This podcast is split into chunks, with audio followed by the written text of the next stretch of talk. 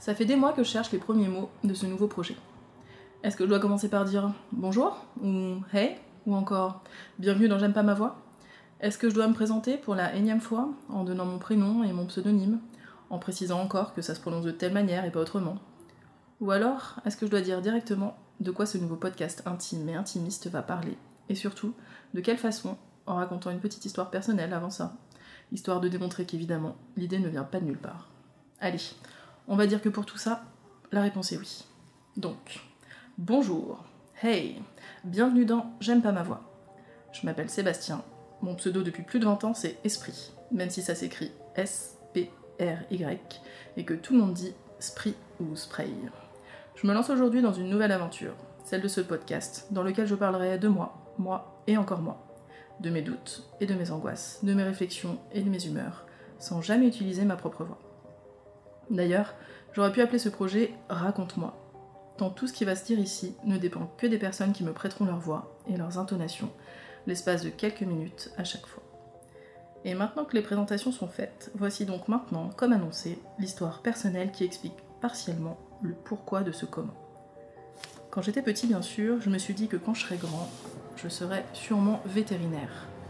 Puis, j'ai changé d'idée, naturellement, en me disant que je serais peut-être chanteur, pas forcément pour la gloire, mais plutôt pour parler de beaucoup de choses, des émotions que je n'avais pas encore entendues dans des chansons, avec très peu de mots sur de jolies mélodies.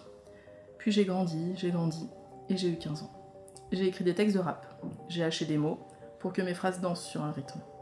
Et j'ai aimé ça, tout en me disant à chaque chanson enregistrée, avec les moyens du bord, qu'en fait, ma voix n'était pas vraiment faite pour ça. Alors j'ai arrêté de vouloir être chanteur. Ça m'a pris quelques années, certes, mais je me suis fait une raison. Puis j'ai grandi, j'ai grandi, et j'ai eu 22 ans. J'ai écrit des choses sur Internet. D'abord sur un blog personnel, puis sur des sites d'actualité appartenant à d'autres. On m'a complimenté pour ma façon d'écrire, pour mon univers, pour mon imagination.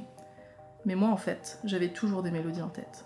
Mes lignes et mes paragraphes n'étaient finalement que des prétextes pour provoquer des rythmes dans l'esprit de celles et ceux qui avaient la malchance de me lire au bout d'un clic.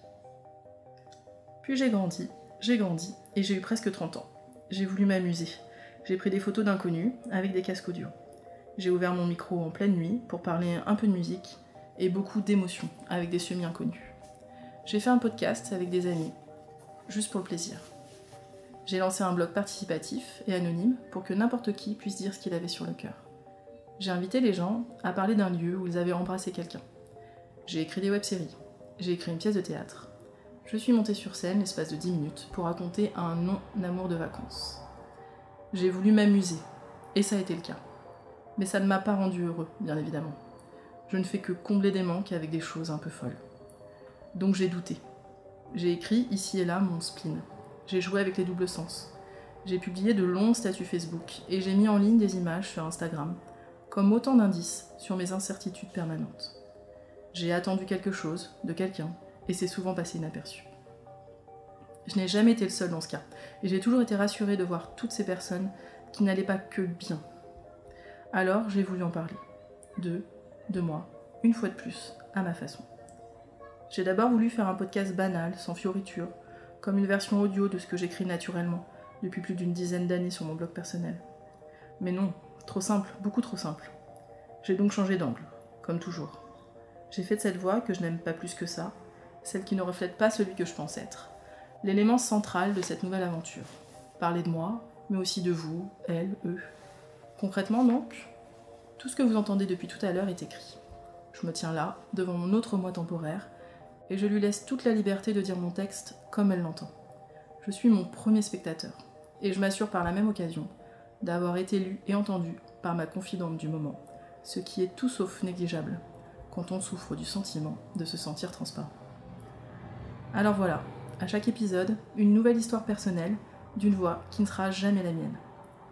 Et du coup, que vous me connaissiez ou non, que vous soyez un homme, une femme, hétéro, gay, bi, trans, queer, que vous ayez un avis ou non sur les choses que j'aime, que vous vous sentiez seul ou pas du tout, que votre journée se passe bien ou que vous ayez un peu la tête sous l'eau, j'ai envie de vous dire bienvenue, tout simplement. J'espère sincèrement que chaque épisode, chacune de mes histoires personnelles, sera un prétexte à un élément déclencheur pour autre chose. J'en sais rien. Mais je vous souhaite d'avoir un truc à faire avec ça, pour combler peut-être comme moi un manque, un vide, même temporairement. Ce serait bien. Bref, j'aime pas ma voix. Et c'est donc pour ça que j'utilise celle des autres.